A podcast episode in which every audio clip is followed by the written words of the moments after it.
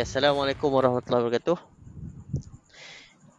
Assalamualaikum. Okay, insyaAllah uh, bersama kita dalam uh, podcast pada hari ini adalah uh, Ustaz Omar Aiman. Eh. Uh, Ustaz Omar Aiman ni merupakan seorang uh, penulis kitab uh, tafsir uh, surah Al-Baqarah. Betul eh, Ustaz? Eh? Saya ada beli tapi belum belum sempat baca je.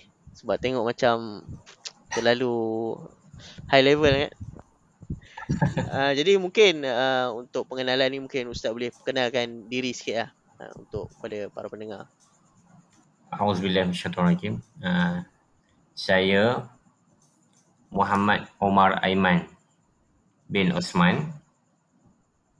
Uh, guru di Mahat Tafiz Al-Aqsa. Guru tafsir lah, guru tafsir di Mahat Tafiz Al-Aqsa sejak 2019 dan juga uh, aktif dalam NGO haluan sebagai sekarang ni dari jawatan Exco Biro Dakwah Haluan. Saya dapat pendidikan di peringkat sekolah di satu sekolah lah dengan Syed Ahmad Fatih ni di peringkat sekolah menengah. Tapi tak sempat tak sempat jumpa rasa. Uh, sampai STAM, Sijil Tinggi Agama Malaysia. Kemudian saya melanjutkan pelajaran ke Khartoum, Sudan di University International University of Africa, Khartoum. Uh, dalam bidang sastra bahasa Arab degree. Kemudian uh, universiti di Afrika di Sudan ini tidak diiktiraf di Malaysia. Saya balik dan sambung belajar, eh, sambung uh, bekerja, bekerja di Ibn Khaldun, belajar, mengajar bahasa Arab lah. Kemudian mula mendapat jemputan-jemputan untuk mengajar di masjid dan surau. Saya rasa tak puas lah sebab saya cuma belajar bahasa Arab. Eh, saya sambung lagi belajar di uh, International Madinah University di Shah Alam pada waktu tu sekarang dah di apa Desa Petaling dalam bidang tafsir. Ha, kita rasa ada authority sikit lah nak mengajar masjid surau tu. Kalau tidak berdasarkan kefahaman bahasa daripada yang kita baca saja rasa tak apa nak sedap. Jadi itulah serba sikit dah berkahwin dan Alhamdulillah ada enam orang anak, lima perempuan, seorang lelaki sekarang sekarang ni sekarang ni di Shah Alam ke di uh, kampung Cik Bema? Sekarang ni di Shah Alam. Asal kampung Cik Bema tapi sekarang ni di oh, Shah Alam. Maksudnya dah dah balik dah balik ke Shah Alam lah. Hari tu bukan terkandas ha. kejap dekat Kedah. Masa PKP dekat Sungai Petani dekat kampung Cik Bema. Tapi bila dia nak nak buka sekolah kita kena balik lah. Sebab hari tu waktu PKP tu PKP satu Malaysia tu dia mengaji online kan belajar online. Jadi tak ada masalah lah kita tak mendaftar di ya, tak tak hadir di tempat bertugas pun. Sebab semua online. Tapi bila dia dah buka sekolah kena balik awal. Sekarang sekarang memang student dah dah dah apa dah masuk. Dah masuk kelas fizikal lah. Kelas fizikal. Baru rasa mengajar. Kalau tidak rasa macam rasa macam live FB je lah. ha, apa? Rasa macam live FB je macam tak diendahkan Uh, jadi di di Madinah uh, University tu yang yang itu dalam uh, dalam peringkat degree ke master? Degree. Degree, degree ya. Oh, maksudnya double degree ya. Ah, lebih kurang. Ada ada ada apa? Plan nak sambung belajar lagi ke lepas ni ke, ke tak ada? Belum ada lagi ya. Insya-Allah. Insya-Allah. Ada hajat lah. Tapi belum sampai ke peringkat perancangan serius lah baru perancangan di Minda. Ah uh, baru hajat gitulah. Okey okay, okay. okay, jadi Ustaz, malam ni ya kita nak bincang uh, satu topik ah yang mungkin uh, hangat tak adalah hangat-hangat sangat kot. Sekarang macam dah dah dah sejuk, dah sejuk. kan. Dah sejuk. Dah, dah, dah sejuk ni selamat sikit lah untuk dibincangkan kan. Uh, tak adalah sentimen tu kuat sangat kan. Jadi berkenaan dengan polemik uh, apa penggunaan kalimah Allah untuk agama lain lah kan Jadi rasanya isu ni sebenarnya bukan isu baru kan. Dia dah lama uh, uh, diperbaharui lah lepas mahkamah keluarkan keputusan dia tu. Jadi uh, secara umumnya apa pandangan ustaz dalam uh, polemik ni? Kita kita kita punya pandangan dalam polemik ni kita nak tengok dia macam mana? Okay. Dia ada beberapa benda kita boleh pandang lah. Ada beberapa benda yang kita pandang. Macam yang saya sebut tadi, saya ada apa pengajian bahasa dan pengajian sastra. Jadi kalau kita nak terjemah, nak terjemah, memang memang kalau kita terjemah Tuhan kepada Allah, itu memang terjemahan yang salah, yang tersasar, yang tidak menempati apa, disiplin penterjemahan. Sebab pertama, Allah nama khas Tuhan, nama jenis ataupun nama am. Satu. Yang kedua, Allah ini uh, dia bukan dalam konteks bahasa. Allah ni macam contoh nama kamu nama nama apa? Nama kita punya host ni Fatihi. Said Muhammad Fatihi. Tak boleh terjemah. Takkan saya nak panggil uh, tuan yang terpuji pembuka panggil. Tak boleh. Uh, jadi dia tak akan jadi benda yang kita namakan tu. Ha, walaupun kita tahu itu maknanya. Jadi, jadi dalam segi bahasa, ia tak boleh diterjemahkan. Bila mereka nak menggunakan kalimah Allah di dalam Bible, di dalam teks Kristian ataupun dalam bahan-bahan gereja, kita akan tertanya kenapa dia nak guna? Dia tak sembah Allah. Kalau kita kata, uh, kamu sembah Allah yang Esa ke? dia mesti tak mengaku. Ha, sebab memang dia tidak menyembah Allah. Dia menyembah uh, Jesus. Dia menyembah Mary. Dan dia menyembah Lord ataupun uh, Tuhan Bapa. Dan kita jelas bahawa dalam kalau kita tengok dalam apa apa dictionary Mak Saleh pun bila kita search apa maksudnya Allah, dia takkan kata God. Dia kata uh, the one God uh, apa God of Islam ataupun God God orang Muslim. Dan dia kata tu nama, dia tak akan kata itu adalah terjemahan God itu. Jadi dari segi bahasa fail. Dari segi bahasa kita tak boleh faham kenapa dia nak guna kalimah Allah.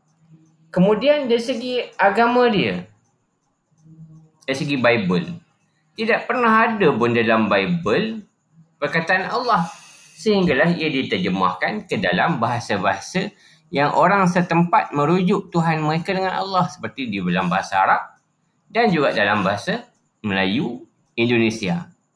Dan juga sekarang ini di dalam bahasa apa Bible yang ada di Sabah dan Sarawak.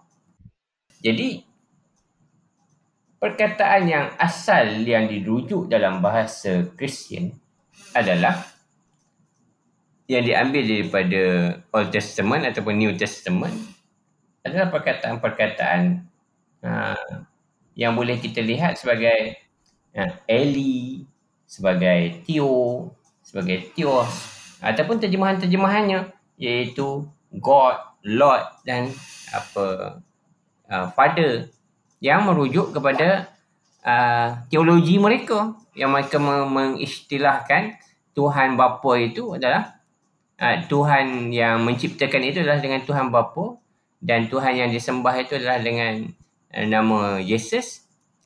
Jadi uh, perkara ini kenapa dia nak menggunakan kalimah Allah? Melainkan kerana ingin mencari pengaruh di dalam kalangan orang asal ataupun orang setempat dan ini hanyalah perjangkaan kita sebab kita tak boleh nampak apa yang ada dalam hati mereka. Tetapi itulah yang tinggal pun untuk kita duga kenapa dia nak guna juga kalimah Allah. Jadi dari segi perspektif yang pertama bahasa tak sesuai. Dari segi perspektif yang kedua, dari segi keabsahan agama memang tak pernah direkodkan dalam agama mereka menyebut Allah ataupun menyebut Tuhan dengan nama Allah. Tak ada. Yang ketiga, dari segi boleh tak boleh dalam undang-undang.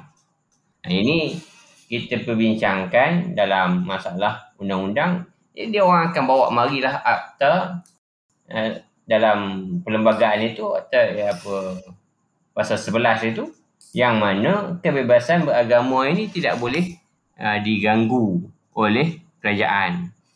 Uh, tetapi mereka ambil 11.3A sahaja. Padahal kalau dibaca dari 11.1 tak boleh mereka menyebarkan kepada orang Islam. 11.4 uh, kerajaan negeri boleh sekat penyebaran apa boleh buat akta untuk menyekat penyebaran agama itu. Jadi teknikal pun tak kena juga untuk mereka suka-suka menggunakan kalimah Allah dalam uh, ni sebab orang Islam akan merasakan ini akan mengelirukan dan ini mengganggu sentimen orang Islam. Contohnya kalau dia kata dia buat satu banner agama dia letak depan gereja dia. Kita lalu lalang depan gereja tu. Tapi dia letak dekat gereja dia. Dia kata, ha, Allah anak, Allah bapa, Allah ibu. Ha, tak marah kita. Jadi kita akan jadi marah sebab kita dalam filosofi ketuhanan kita, Allah bagi tahu tentang dirinya. Qul huwallahu ahad, Allahu samad, lam yalid wa lam yulad, wa lam yakul lahu kufuwan ahad. Jelas Allah bagi tahu kepada kita bahawa Allah Tuhan yang Esa. Ha, tidak bergantung kepada apa-apa, berdiri sendiri, eh, tidak beranak dan tidak diperanakkan. Jadi bila konsep yang sama yang yang kita pegang itu dipermainkan dengan penterjemahan yang salah ini akan menimbulkan huru hara dan di sini undang-undang boleh mencegahnya. Sebab kalau tak cegah akan jadi huru-hara. Bergaduh orang Islam orang Kristian. Itu yang dari segi undang-undang. Dari segi yang ketiga, dari segi sejarahnya di Malaysia. Mereka kata sejak dulu lagi orang Islam telah, apa orang Kristian telah guna kalimah Allah di Nusantara. Ini kita kata salah. Sebab masih didapati kitab terjemahan yang pertama kepada Bible pada tahun 1910 itu. Ha? Iaitu kitab perjanjian apa baharu dalam Matius 27 paragraf ataupun ayat apa paragraf ke-27 ayat ke-46 uh, telah dirakamkan perkataan Isa ataupun Jesus Christ dikatakan dalam bahasa uh, Syrianius dia ada uh, bahasa uh, apa Assyrian tu mengatakan bahawa saya baca teks daripada bahasa Syrian tu dia katakan Eli Eli lama sabaktani.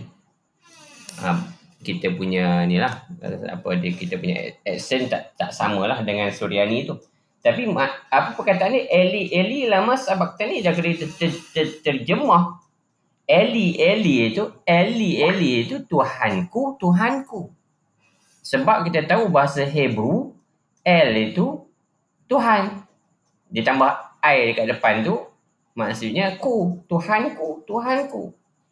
Lama sabak tani, lama itu kenapa sabak tani kau meninggalkanku?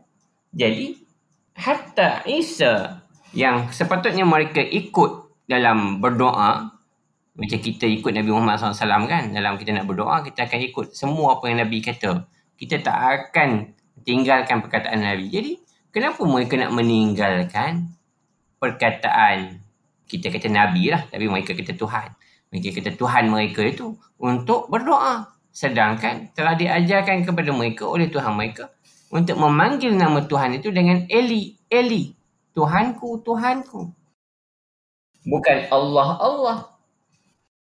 Jadi, kita dari segi sejarah, dari segi apa benda pun, mereka tidak boleh berdoa. Ini berbeza sekiranya memang ada di dalam kitab mereka. Seperti mana yang kita tahu bahawa orang Sikh dalam kitab suci mereka ada nama Allah. Jadi kalau mereka guna Allah, kita tak pertikai. Sebab memang ada dalam kitab mereka. Dan agama mereka pun memang kita tahu bahawa diambilkan daripada penggabungan beberapa agama dan antaranya adalah Islam. Dari segi konsep ketuhanan, dia pakai yang dia pakai nama Allah itu sebagai nama Tuhan dia.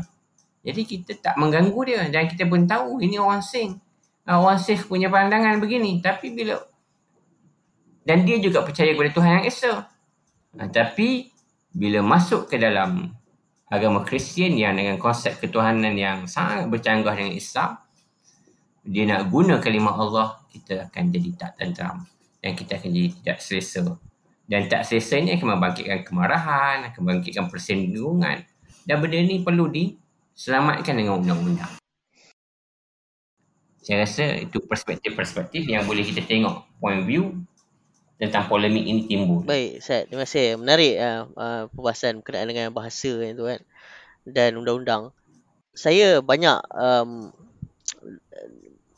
um, maksudnya dalam pertumbungan antara Islam dan Kristian ni banyak jugalah uh, tengok debat-debat hmm. yang uh, uh, antara antara agama lah uh, antara, maksudnya perbandingan agama lah uh, dan antaranya yang terkenal kita tahu Ahmad Didat kan uh, Zakir Naik uh, dan kalau kita tengok um, Ahmad Didat dia dia dia banyak menggunakan pendekatan uh, dia mulakan dengan kita cari persamaan antara uh, agama Islam dengan agama Kristian. So dari sudut pandangan dakwah uh, bukankah itu lebih baik? Maksudnya kalau dia pun uh, uh, apa menggunakan nama Tuhan sebagai Allah dan kita pun sebagai Allah, bukankah itu lagi uh, maksudnya bila kita nak berdakwah tu kita lagi mudah lah sebab ada ada satu persamaan uh, dari segi bahasa apa yang kita bahasakan sebagai Tuhan. Tapi bila uh, mungkin yang berbezanya konsep ketu- ketuhanan tu yang berbeza lah macam Ustaz kata tadi kan. Maksudnya falsafah Tuhan kita adalah Tuhan yang Esa tapi falsafah Tuhan dia mungkin uh, apa triune God kan. Maksudnya ada Tuhan anak, uh, Tuhan bapa dan uh, yang lagi satu tu Holy Ghost kan. Uh, ataupun apa hmm. tak, saya tak tak, tak pasti lah dia punya apa kita uh, translation dalam bahasa Melayu dia saya saya tak tak, tak pasti lah tapi uh, hmm. Tuhan Bapa, Tuhan Anak dan Holy Ghost lah. Jadi macam mana Ustaz rasa? Kalau dia, maksudnya bukankah kalau ada persamaan tu uh, ia merupakan satu yang baik lah dari sudut dakwah maksudnya kita nak berdialog tu kita ada satu common ground ataupun common term yang boleh kita gunakan untuk kita pecahkan lagi apa bincangkan lagi konsep uh, falsafah ketuhanan tu. Macam mana? ke tak sesuai untuk tak sesuai juga untuk um, situasi Malaysia ataupun mungkin benda tu mungkin hanya sesuai untuk dalam level akademik saja ke ke macam mana? Okey. Dia macam ni. Kita tidak menghalang mereka menggunakan kalimah Allah secara umum. Bahkan sesetengah keadaan mereka wajib guna kalimah Allah. Contohnya menyanyi lagu apa negeri Kedah. Ada mula-mula dah Allah lah. Jadi apakah orang Kedah yang beragama Islam pada Islam tak boleh menyanyi lagu Kenari Kedah? Tak. Dia boleh menyanyi lagu Kenari Kedah. Dia boleh menggunakan kalimah Allah. Bahkan kalau dia apa bersin dia sebut alhamdulillah. Baguslah, baguslah untuk dia. Kurang-kurangnya dia tahulah nak puji Allah.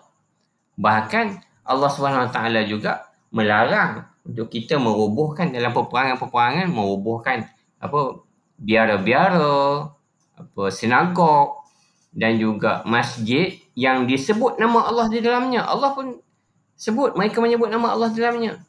Tetapi ini selagi mana ia tidak menggunakannya dengan niat yang jahat. Itu ada isu.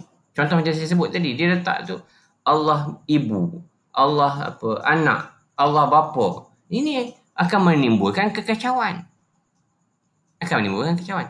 Tetapi kalau sekadar macam contoh dalam perbincangan, nak merujuk kepada Tuhan, dia nak merujuk kepada Allah dalam perbincangan.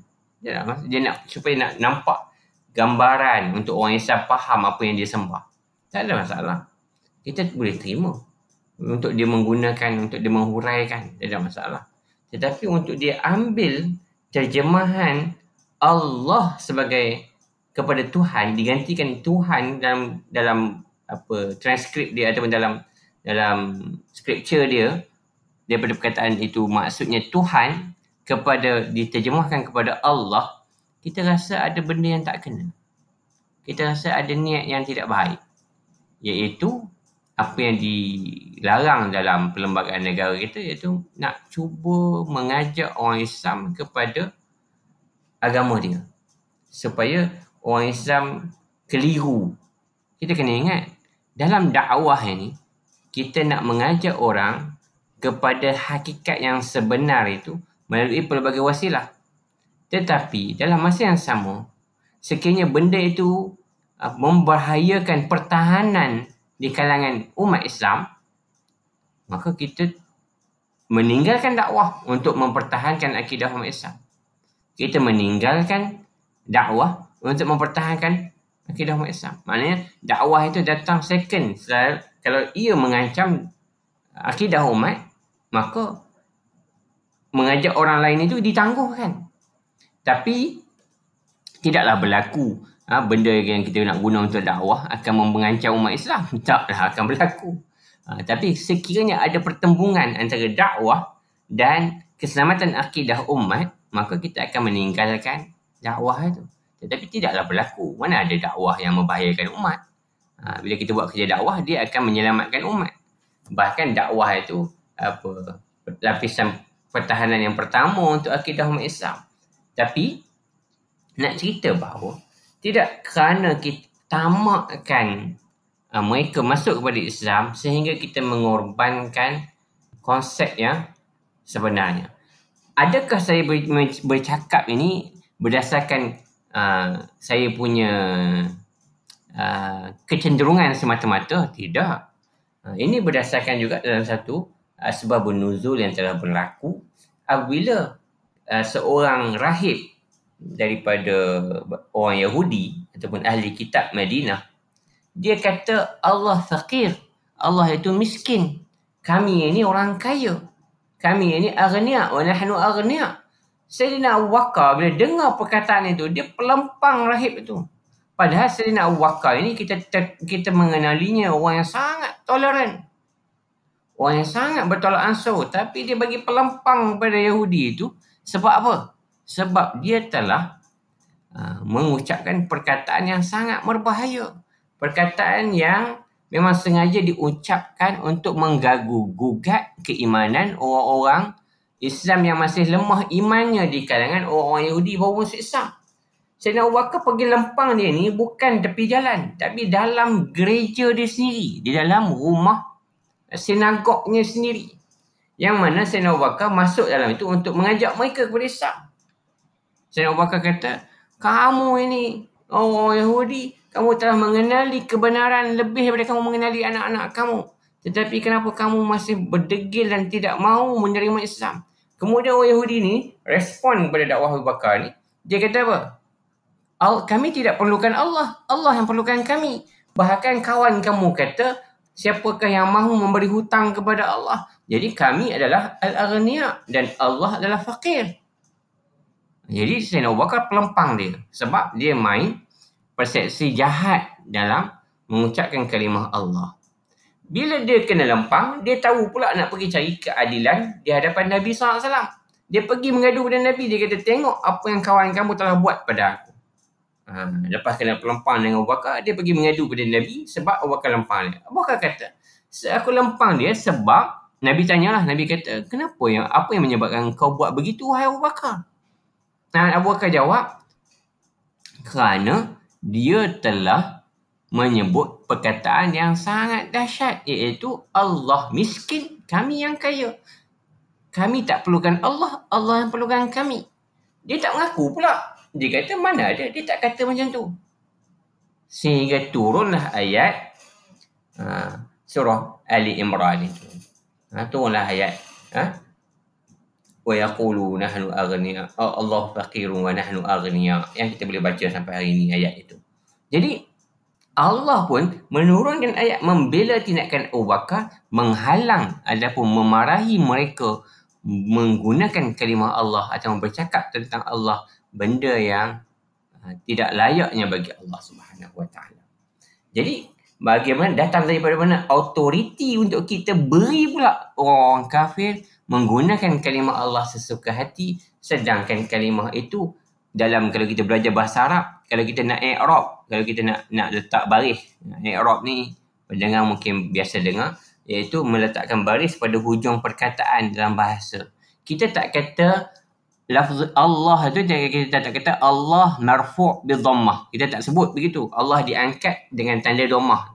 Ataupun kita kata Allah mansub bil fathah. Allah diangkat dengan tanda fathah. Ataupun kita kata Allah majrur ha, bil kasrah. Allah ha, dialirkan dengan tanda kasrah. Kita tak akan kata begitu.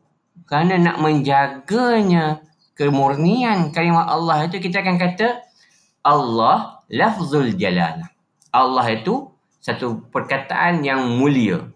Dalam tempat marfu tempat yang diangkat bacaannya pada hujungnya itu bil dhammah ha, jadi sehingga begitu kita menjaga tiba-tiba kita biarkan kepada orang uh, kafir menggunakan kalimah Allah di dalam daerah kita di dalam kekuasaan kita di dalam tanah air kita di dalam kawasan pemerintahan kita dan kita adalah majoriti tuan tanah dan sebagainya digunakan ya, dengan berleluasa. Ini adalah satu pelanggaran hak terhadap menjaga kemuliaan dan kesucian kalimah yang sangat suci. Kalau kita kata Al-Quran ni, kalau orang pijak Al-Quran, kita merah kan, kita buat demonstrasi. Apatah lagi kalimah Allah itu sendiri. Sekiranya kita membenarkan, maka ini akan berlaku pelanggaran dari sisi agama. Kita meremehkan benda yang dimuliakan dalam agama kita. Ini berbeza sekiranya kita berada di kawasan minoriti. Kita adalah tangan yang rendah. Kita adalah golongan yang kecil. Maka kita hanya ada kemampuan hujah semata-mata. Jadi kita berhujah. Kita berdebat, kita berdialog, tidak ada masalah. Kita tengok sunnah Nabi SAW, apabila Nabi SAW berbaiah atau buat perjanjian Hudaibiyah. Perjanjian Hudaibiyah ni, dia sama kuat negara dengan negara, G2G. Negara Makkah dengan Madinah. Orang Nabi Nabi suruh Sayyidina Ali tulis Bismillahirrahmanirrahim. Orang kafir kata kami tak tahu Ar-Rahmanir-Rahim. Tulis Bismikallahumma. Nabi tulis. Sebab apa? Sebab itu sama sama dan yang kedua tidak berlaku perlanggaran. Tidak berlaku per, percanggahan pada perkataan Allah yang membawa maksud yang mulia itu. Ha, jadi kita kena tengok di mana kita nak membenarkan dan di mana kita nak menegah. Bukan kita nak tak bagi orang kafir sebut nama Allah je kita tumbuk. Tak, bukan begitu. Tetapi sekiranya dia menyebut dengan niat yang jahat, dia menyebut dengan tujuan yang tidak benar. Dia menyebut dengan tujuan mencemarkan lafaz suci itu. Maka di situ kita akan berperanan menggunakan undang-undang yang ada untuk mencegah mereka. Baik, saya tertarik dengan Ustaz kata apa mungkin kita boleh apa uh, duga dia punya niat lah kan nak menggunakan kalimah Allah dalam terjemahan kitab dia walaupun tak mempunyai sebarang hujah yang kuat lah dari segi uh, tafsiran bahasa kan.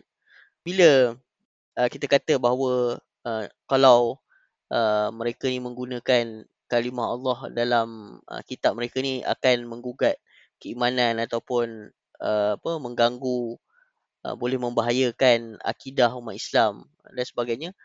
Tapi macam mana pula uh, dengan masyarakat Arab uh, yang uh, uh, dia punya masyarakat minoriti Kristian dia memang dah lama uh, guna Allah dalam dia punya uh, kitab-kitab dan uh, kalau kita tengok uh, umat Islam di negara-negara Arab ni masih ada dan masih majoriti. Uh, jadi tak nampak bagaimana Allah uh, bila digunakan oleh agama lain tu dia boleh menggugat akidah umat Islam. Macam mana? Okey. Ini yang kita kata walaupun orang Melayu ini orang yang Islamnya lambat, orang Melayu ini orang yang Islamnya ter ke belakang banding orang Arab. Tetapi yang sekarang ini yang menjaga uh, apa pilar-pilar agama ini yang paling hebat sekali Brunei. Dari segi undang-undang Islam dia, dia yang paling hebat dalam dunia Islam seluruhnya. Kemudian Malaysia, kemudian Malaysia, Indonesia pun tidak tidak ada pembelaan agama dalam uh, konstitusional negara dia.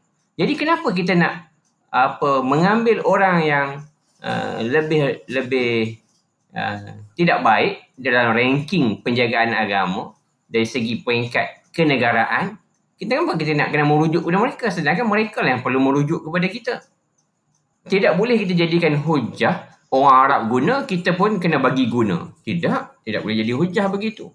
Kerana itu adalah kelonggaran sistem yang telah ada pada mereka. Dan kita kena tahu bahawa majoriti negara-negara Arab ini, perlembagaan mereka digubal berdasarkan apa undang-undang negara-negara penjajah.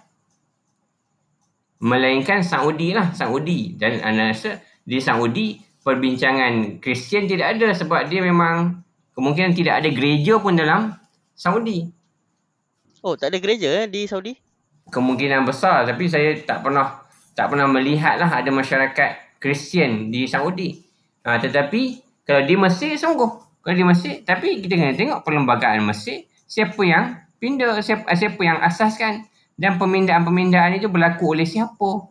Dan kita kena tengok bagaimana lemahnya pertahanan dalam negara Mesir, pertahanan akidah dalam negara Mesir. Bahkan walaupun kita tengok syekh-syekh besar di negeri Mesir itu tetapi kalau kita tengok dari segi pemahaman dan penganutan Islam di Mesir adalah jauh lebih ketinggalan berbanding di Malaysia. Mereka boleh kata majoriti orang di kampung-kampung tak tahu pun Nabi Muhammad SAW punya sejarah uh, di mana Nabi dimahkamkan. Tak tahu pun. Tapi kita kalau tanya di kampung ke, di mana ke, kita akan mendapati semua orang mengenali Rasulullah SAW daripada lahir sampai Rasulullah SAW wafat. Jadi kita jangan kerana mereka Arab, kita merasakan kita perlu mencontohi mereka. Tidak. Uh, kita advance dalam setengah perkara berbanding dengan mereka. Tetapi oleh kerana bahasa scriptural kita adalah bahasa Arab, jadi kita akhirnya secara umumnya kita ketinggalan jugalah dari segi nak memahami Al-Quran, memahami sunnah. Kalau kita tengok ajaran-ajaran sesat, dahsyat juga tanah Arab. Jadi kita tidak boleh mengatakan okey je dia orang guna kalimah Allah. Tak okey. Tak okey perkara itu tidak akan okey kerana ia adalah ha, kefahaman yang salah ha, penterjemahan yang salah ha, yang tidak merujuk kepada penterjemahan yang sebenar dan saya pelik kenapa uh, pihak gereja tidak merujuk kepada Dewan Bahasa dan Pustaka dalam usaha menterjemahkan Bible ataupun apa yang kita panggil sebagai kitab perjanjian mereka itu. Padahal Dewan Bahasa dan Pusaka yang paling berautoriti dalam bahasa. Dan mereka bukannya ulama-ulama pun. Kalau kita kata nanti akan diterjemahkan oleh orang Islam, Bible diterjemahkan oleh Islam. Kita tak ada isu pun orang kafir orientalis menterjemahkan Al-Quran. Bahkan kita pakai sampai hari ini. Tidak ada masalah. Sebab dia adalah uh, akademik bahagian bahasa. Uh, baik, Ustaz. Terima kasih uh, atas respon tu lah terhadap ya, di, itu merupakan uh, hujah yang selalu lah kita nampak lah kalau macam dalam orang berdebat berkenaan dengan kalimah Allah ni akan dibangkitkan bahawa macam oh, di Arab tu pun orang Kristian guna Allah kan. Jadi relax lah mereka tak ada buat demo. Satu lagi kenapa kita kata kita bersangka buruk bila mereka menterjemahkan kalimah Allah dalam scripture mereka ataupun dalam Bible? Pertama orang Kristian terutama Katolik mereka tidak membaca Bible. Mereka tidak membaca Bible sendirian. Melainkan mereka perlu memahami Bible itu daripada ajaran-ajaran paderi di gereja. Bahkan pernah satu ketika diharamkan oleh penganut Katolik membaca Bible. Kenapa mereka sibuk-sibuk nak menterjemah Bible ke dalam bahasa Melayu? Sedangkan orang-orang Kristian, Katolik khususnya, tidak digalakkan membaca Bible kerana takut penyalahan tafsir di kalangan penganut agama mereka. Melainkan datang protestan barulah dia buka kepada penafsiran Bible. Siapa yang baca, dia faham macam mana, dia ikut. Ah, Itu dalam aliran protestan. Dan kita sekarang ini berdepan dengan Roman Katolik. Aliran Roman Katolik dalam isu penterjemahan Bible ini. Kenapa? Persoalannya kenapa dia sibuk nak terjemah Bible padahal dalam agama dia, dalam pegangan dia tidak digalakkan membaca Bible sendirian melainkan berdasarkan terjemahan dan juga syarahan kupasan paderi-paderi mereka. Sebab itu kita jadi macam kenapa dia nak terjemah dengan kalimah Allah? Betul lah tu Ustaz. Dan saya pun sebenarnya uh, ada juga membaca buku-buku berkenaan dengan sejarah uh, penulisan Bible ni.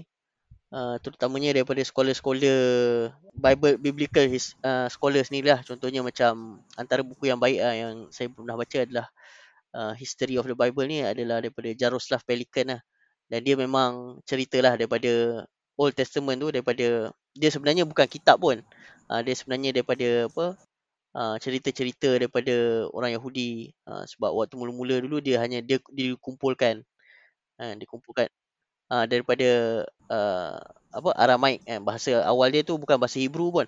Uh, Aramaik lepas tu uh, dia diterjemahkan banyak kali lah. Kemudian uh, kepada apa uh, bahasa Greek Greek kuno lepas tu Latin lepas tu baru kepada bahasa-bahasa lain lah. Saya dulu waktu belajar dulu uh, ada uh, ada apa ni golongan Kristian yang berdakwah uh, masa di universiti dulu uh, sebahagian daripada mazhab yang kecil lah bukan mazhab yang besar dia panggil Jehovah Witnesses.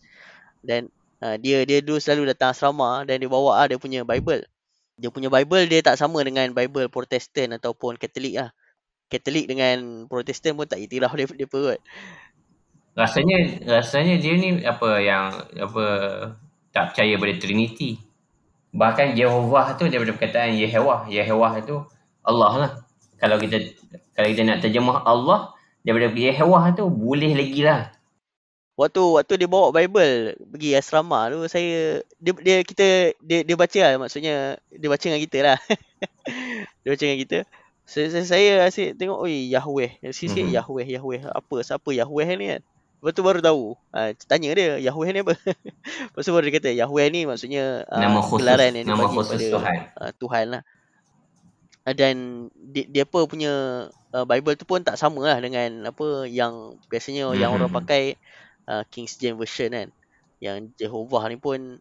Uh, tapi Yahweh tu daripada uh, perkataan asal Tuhan daripada uh, Hebrew lah dia dia sebenarnya sebenarnya uh, perkataan Tuhan dalam Hebrew ni dia tak dia tak sebut.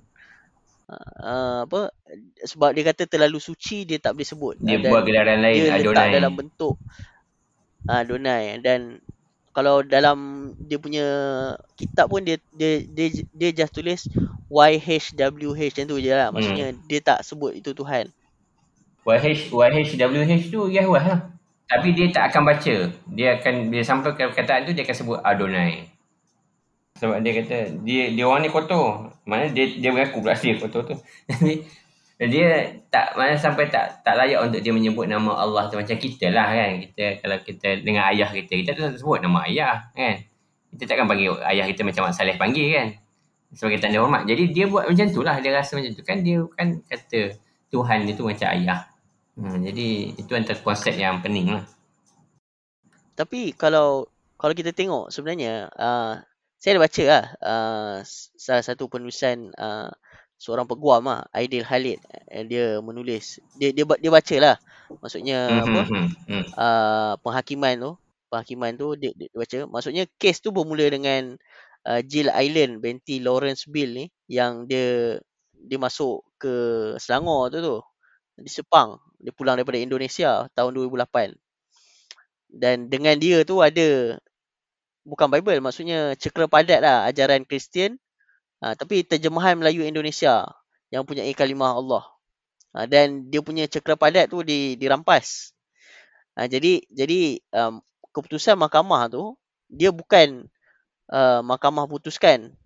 Maksudnya Kristian ni boleh guna atau tak boleh guna kalimah Allah ni yang mahkamah putuskan adalah adakah rampasan tu uh, mengikuti undang-undang atau tak?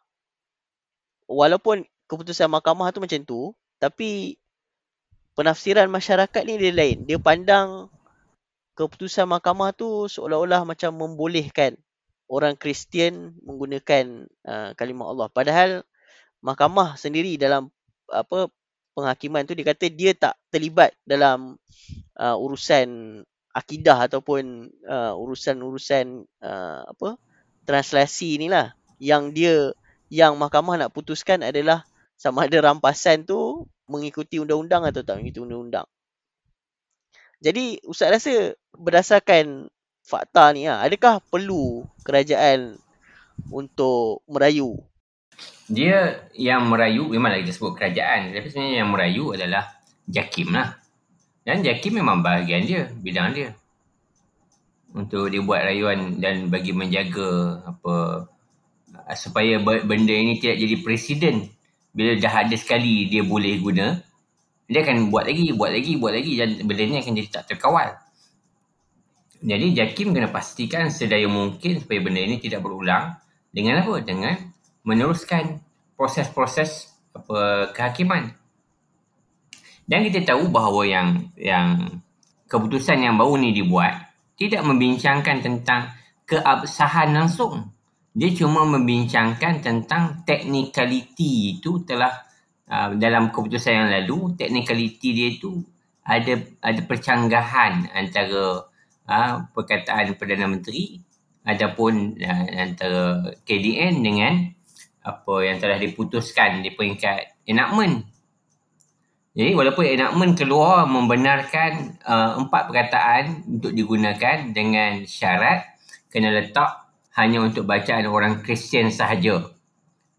untuk empat perkataan itu iaitu solat, puas apa Allah, uh, kitabullah dengan uh, Baitullah.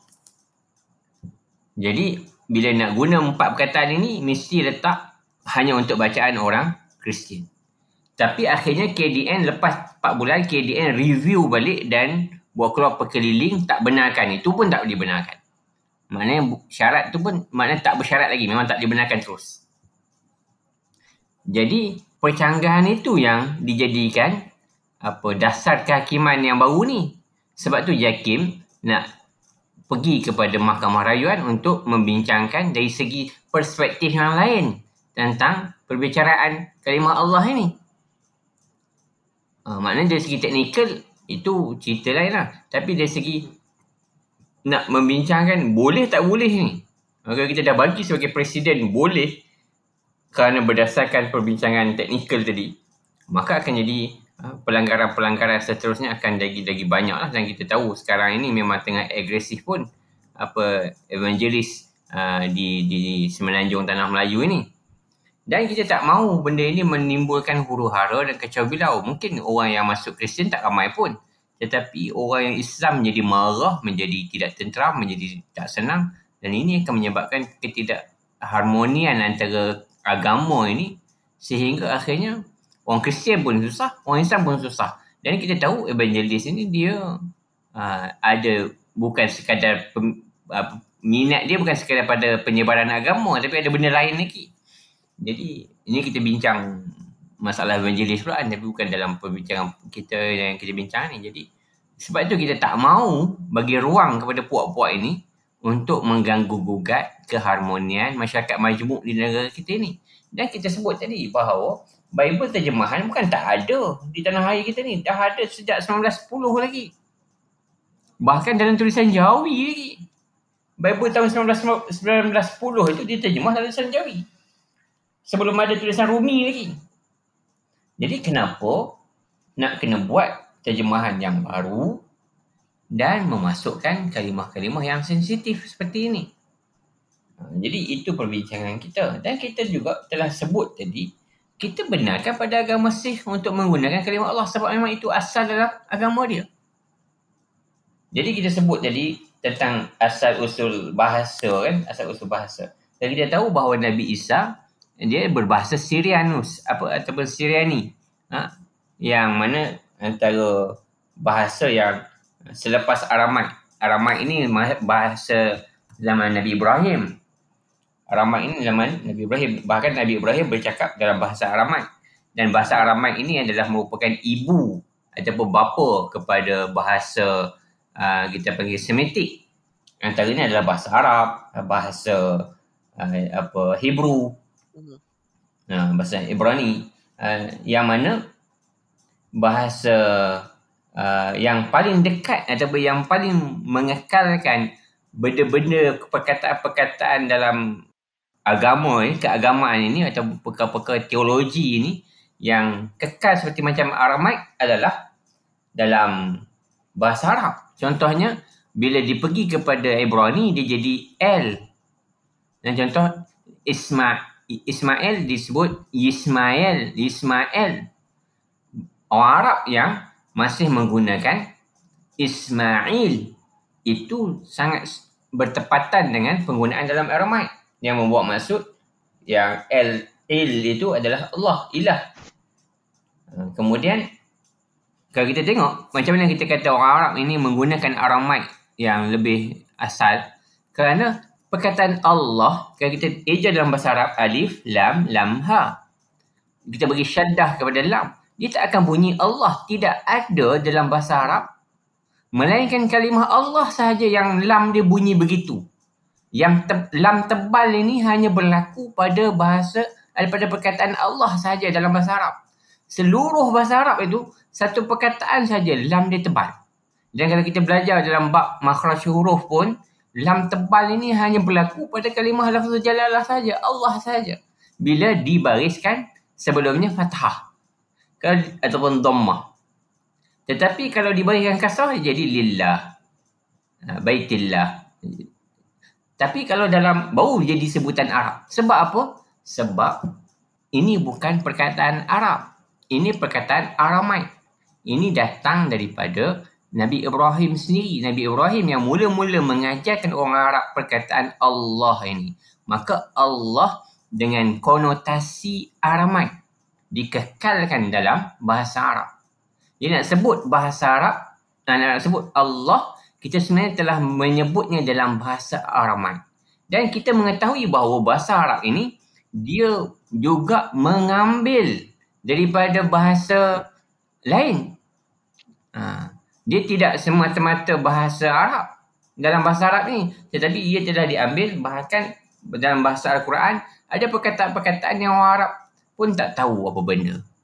Contohnya al-araik. Al-araik maksudnya apa? Katil-katil itu dia bukan asal Arab tapi dia telah diharapkan ha, pada peringkat pada zaman penurunan wahyu itu jadi kita memahami bahawa agama Islam ini diwarisi daripada Nabi Ibrahim AS yang mana sebelum apa uh, Nabi Isa sebelum Nabi Musa jauh lah.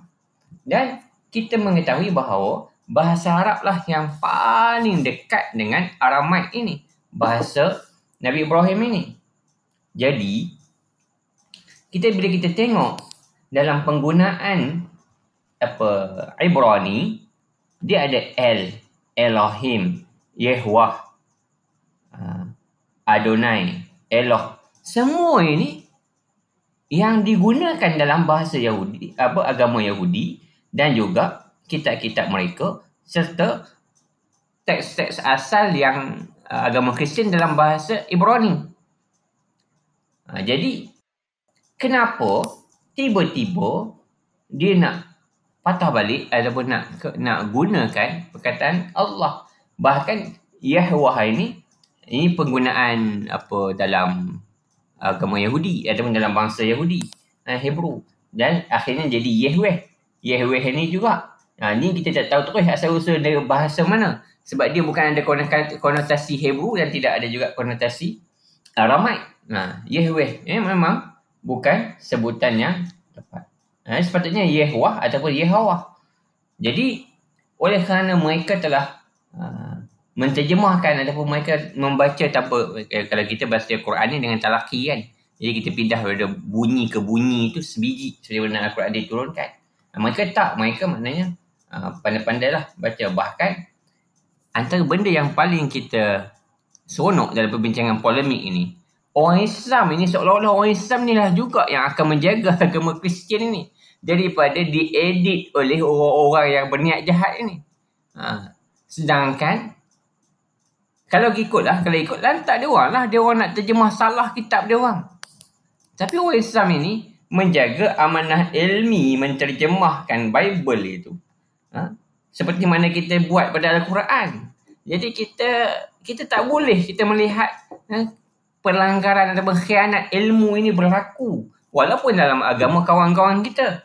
Jadi kita nak nak apa betul dia orang ni. Ini antara bagusnya orang Islam ni. Dia dia bukan tak jaga agama dia. Agama orang lain pun dia nak jaga juga. Ini uh, salah satu sudut pandang yang kita boleh tengok lah.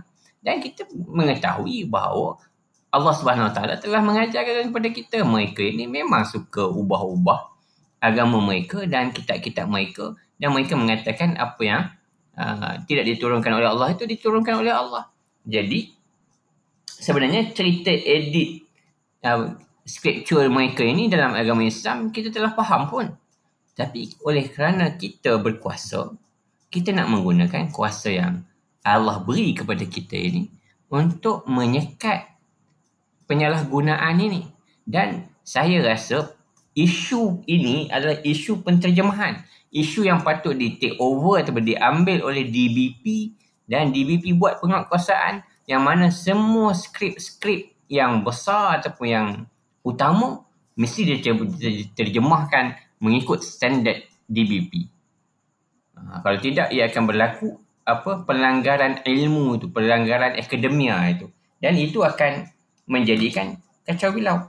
Dan saya rasa ia bukanlah polemik sekiranya ia ditangani dengan apa dengan uh, dengan kebijaksanaan dengan bukan uh, dengan hati yang murni bukan dengan niat jahat dan sebagainya. Sebab orang Islam bukan tak bagi orang Kristian apa sebut nama Allah tu sebab apa orang Islam akan hilang. Allah kalau orang Kristian sebut nama Allah tak.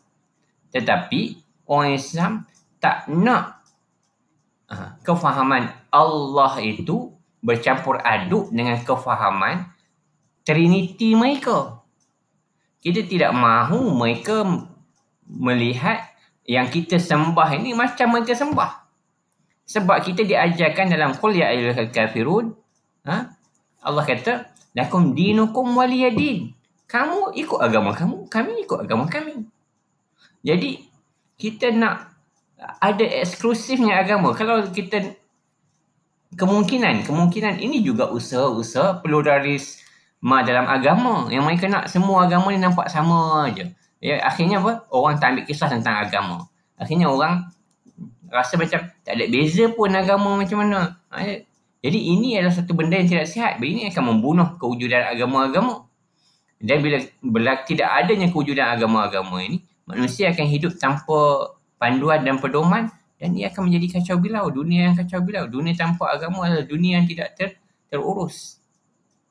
Ada agama pun serebut, apalagi tak ada agama. Jadi kita risau uh, kesalahan-kesalahan begini akan berakhir dengan satu tragedi dan bencana yang luar biasa. Baik, Syed. Uh, saya tu, kita ada beberapa, beberapa minit uh, yang terakhir ni yang mungkin uh, ada soalan last lah sebelum kita menggulung uh, perbincangan kita yang uh, hangat dan panjang ni. Uh, jadi ustaz dia kata tadi macam uh, sekarang kita mempunyai kekuasaan jadi kita perlu menggunakan uh, kekuasaan tu kan. Tapi kalau m- mungkin ini hujah-hujah daripada mereka adalah uh, sebenarnya uh, mereka uh, terutamanya mungkin di uh, uh, apa Sarawak dan sebagainya dia dah lama dah guna uh, apa uh, Allah ni dalam dia punya upacara keagamaan dalam dia punya uh, kefahaman dan sebagainya ada benda yang tak boleh di dikawal oleh undang-undang. Contohnya macam uh, uh, tak tak tak semua benda lah yang undang-undang ni sebenarnya mampu untuk kawal. Uh, uh, contohnya macam kita tak mampu nak kawal orang tu nak berfikir macam mana uh, kita buatlah undang-undang apa-apa pun kita tetap tak boleh kawal. Kalau dia dia dia nak berfikir macam tu dia akan berfikir macam tu. Jadi dalam isu ni kalau kita buat undang-undang ataupun kita lakukan penguat kekuasaan pun tapi kalau mereka memang berpegangan dan berfahaman macam tu uh, tetap undang-undang tu uh, kita boleh buat tapi dia tak akan berjaya untuk mengawal uh, benda tu. Sebab benda tu uh, di luar daerah undang-undang yang undang-undang mampu kawal. Ustaz rasa macam mana? Okay. Pertama kita tahu bahawa Sarawak dia berbeza dengan negeri-negeri lain ni ke di dalam uh, apa tanah Melayu ni ataupun uh, di dalam Malaysia ni. Yang mana Sarawak dia tak ada agama rasmi. Mm-hmm. Yang bandingkan negara-negara apa negeri-negeri lain semuanya agama rasminya adalah Islam. Uh, yang terakhir menyertai kenyataan itu adalah Sabah. Jadi maknanya kalau kalau nak katakan boleh digunakan di, di Sarawak dengan apa syarat-syarat yang tertentu oleh yang terlibat di bawah persekutuan punya enactment tak apalah. Jadi bila kita kata ada benda-benda yang tidak boleh uh, dikawal oleh undang-undang, maknanya janganlah kita lepas semua. Benda yang boleh dikawal, kita kawal lah. Janganlah sampai benda ada benda tak boleh kawal, jadi kita tak, tak kawal semua. Jadi tak ada undang-undang lah. Jadi oleh kenapa ada undang-undang untuk mengawal semaksimal yang mungkin. Tapi bila kita tak mampu nak kawal semua, kita kawal apa yang kita mampu sajalah. Baik. Uh, saya setuju lah dengan itu. Maksudnya uh, apa undang-undang ni ba- sebenarnya banyak ni kan benda-benda yang undang-undang tak boleh kawal. Uh, contohnya macam uh, uh, penipuan kan. Ya. Tak semua penipuan, penipuan uh, salah dari segi undang-undang. Contoh macam uh, kita kata kat anak kita nak pergi esok nak pergi zoo tapi kita tak pergi. Maksudnya kita dah tipu lah tapi Antara benda yang antara benda yang jelas sekali kalau nak bagi contoh lah. Sihir. Sihir undang-undang nak buktikan macam mana? Tak boleh buktikan.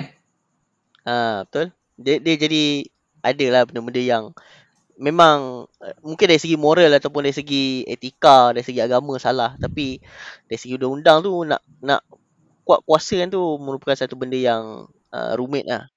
Atau dalam mahkamah syariah pun macam mana kita nak buktikan dia ni melakukan sihir. Melainkan kalau kita memang ada rekod dia pergi buat pengabdian apa semua tu tak apalah. Tapi kalau dia macam hantar santau ke orang itu macam mana kita nak buktikan tak boleh. Walaupun dalam dalam hudud hukum dia bunuh. Tapi kita tak boleh nak buat. Apakah kita tak tak payah buat? Eh bila, bila ustaz kata macam tu tak ke itu menjadikan satu masalah. Jadi maksudnya kalau macam contoh ada hukum tu dalam hudud tapi kita tak boleh nak buktikan. Jadi kenapa ada hukum tu at the first place? Kalau orang tu mengaku, macam mana kita nak buat? Jadi dah ada hukuman. Hmm. Jadi dia boleh disabitkan dengan pengakuan. Ha, Maka bila dia mengaku, dia dihukum lah. Hmm. Okey. Uh, Okey, baik uh, kita pun dah sampai hampir sejam lah. Tapi um, saya baru-baru ni ada baca terbaca satu buku lah. Uh, dia berkenaan dengan uh, sebuah memoir yang ditulis oleh uh, seorang yang berbangsa Za- Za- Zaragua di Darfur. Sebab Ustaz, Hmm. Ustaz, Ustaz ada Hmm. latar belakang Sudan kan. Uh, Jadi mungkin sebelum tutup ni Hmm. uh, saya teringin nak tanya berkenaan dengan konflik Darfur ni macam mana. Sebab dari, dari sudut memoir tu dia kata uh, ini merupakan satu penindasan lah daripada kerajaan Omar Bashir.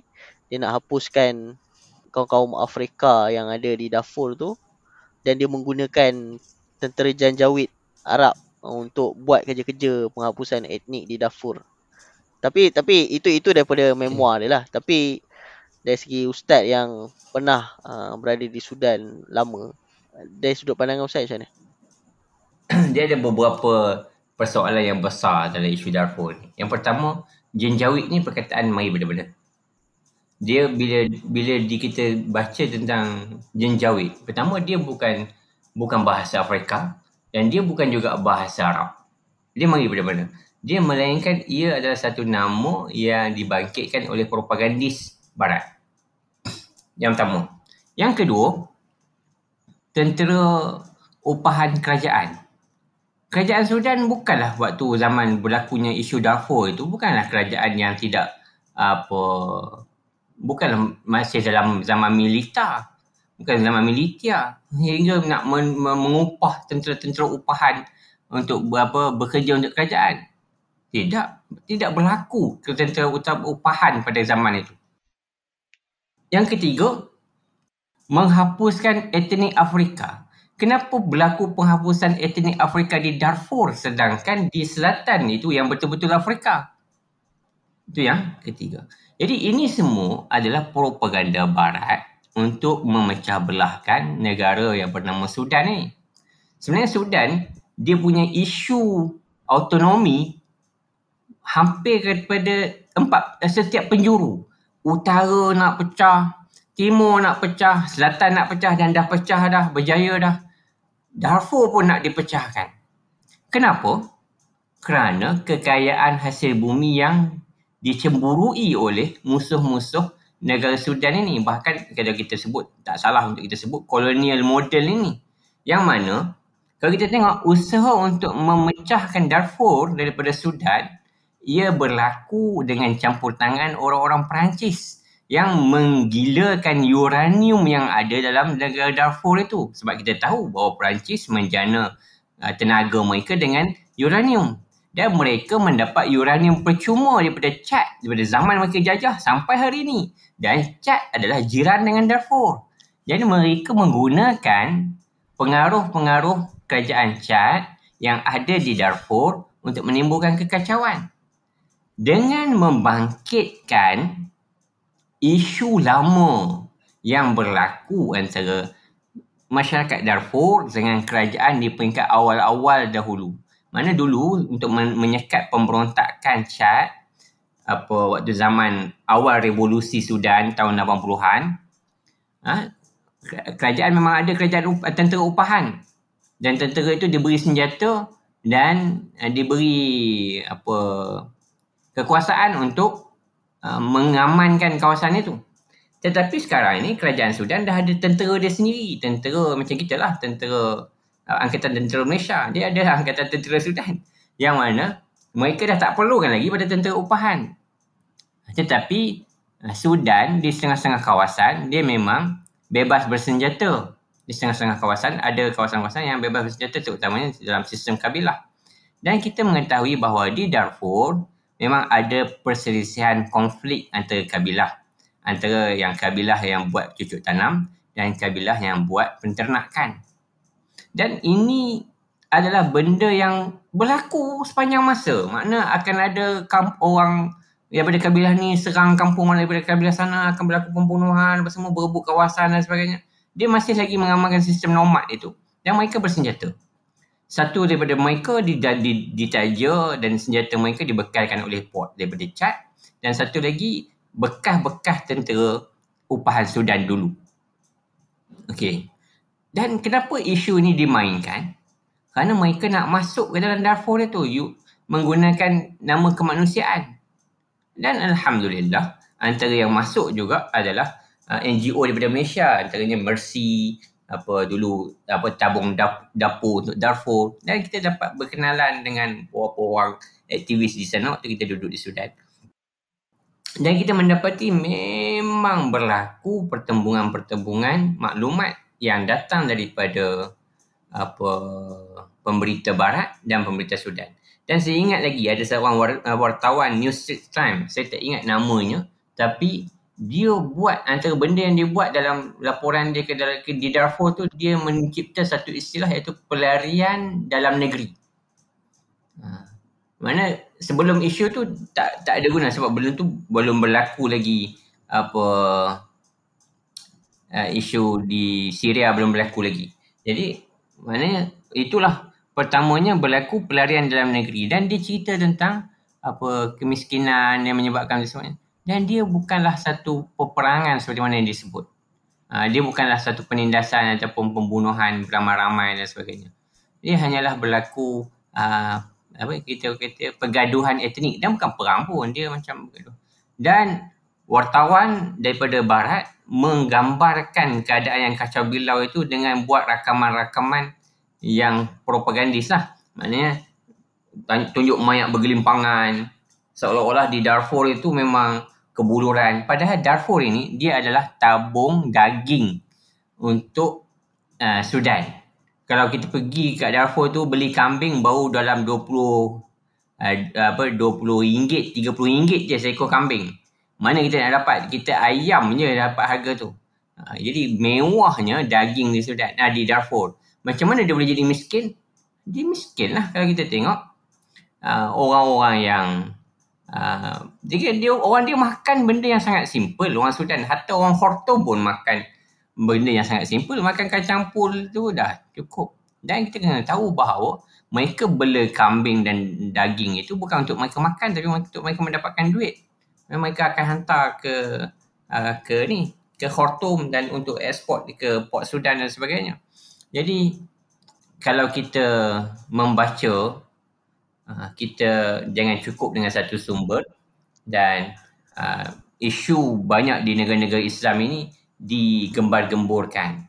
Uh, sehingga macam kita lah. Kalau kita di Malaysia ni, kalau kita rasa nak pergi Thailand, mungkin kita rasa tak selamat. Padahal pergi tak ada apa pun. Bila orang Malaysia dah betul-betul apa minat melancong ni akhirnya orang pergi Hatnyai tu pergi ada yang pergi tiap-tiap minggu ada. Ha, tapi bila kita baca surat khabar uh, apa songkla diletupkan, songkla bom apa semua. Kita pun jadi takut. Padahal dia bom tu dia bom sebab tak puas apa tak, apa isu uh, patung dan sebagainya. Dia bukan nak pergi bom orang apa semua. Jadi uh, banyak benda orang menulis surat khabar ni macam-macam tujuan. Hmm, okay, okay, baik. Sebab tu, sebab tu saya nak tanya Ustaz tu. Sebab saya baca tu memang uh, itu sudut pandangan, satu pandangan lah. Kan? Maksudnya sudut, sudut, sudut pandangan yeah. dia dan memang uh, lebih kepada sudut pandangan yang dipersetujui oleh uh, Barat lah. Sebab uh, antara yang menolong penulisan, yang yang menulis tu orang Islam. Uh, nama dia da- Daud Hari. Uh, tapi banyak yang uh, wartawan-wartawan yang membantu dia punya penulisan tu memang wartawan daripada US, France dan sebagainya. Untuk makluman, uh, pem- pemberontak ataupun pembangkang yang pertama yang pergi ke Israel adalah pembangkang dari kawasan Darfur. Dia sebelum sebelum kerajaan ini digulingkan pun dia dah pergi dah ke Israel untuk mendapatkan sokongan dari segi uh, kerja-kerja politik dia.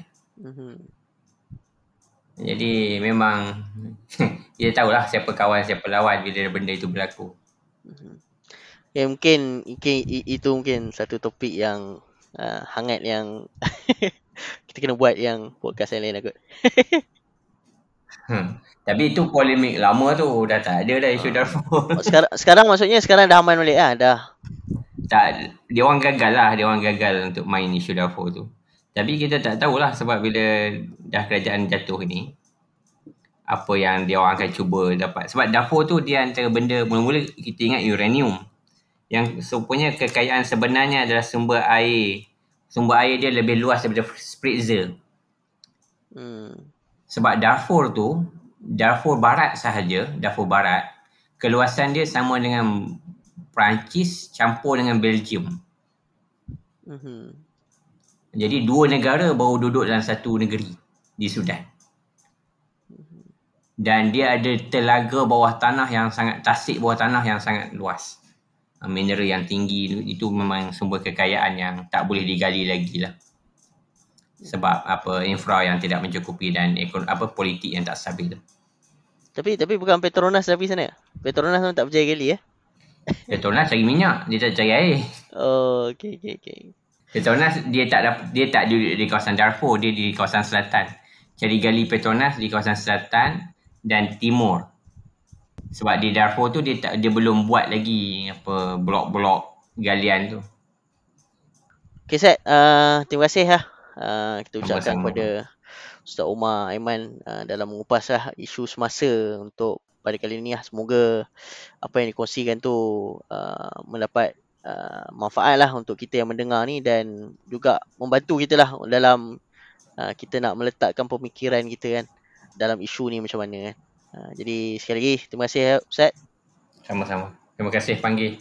uh, InsyaAllah kita akan mungkin jumpa lagi lah. Mungkin kalau ada uh, peluang di sesi-sesi akan datang. Jadi Assalamualaikum warahmatullahi wabarakatuh.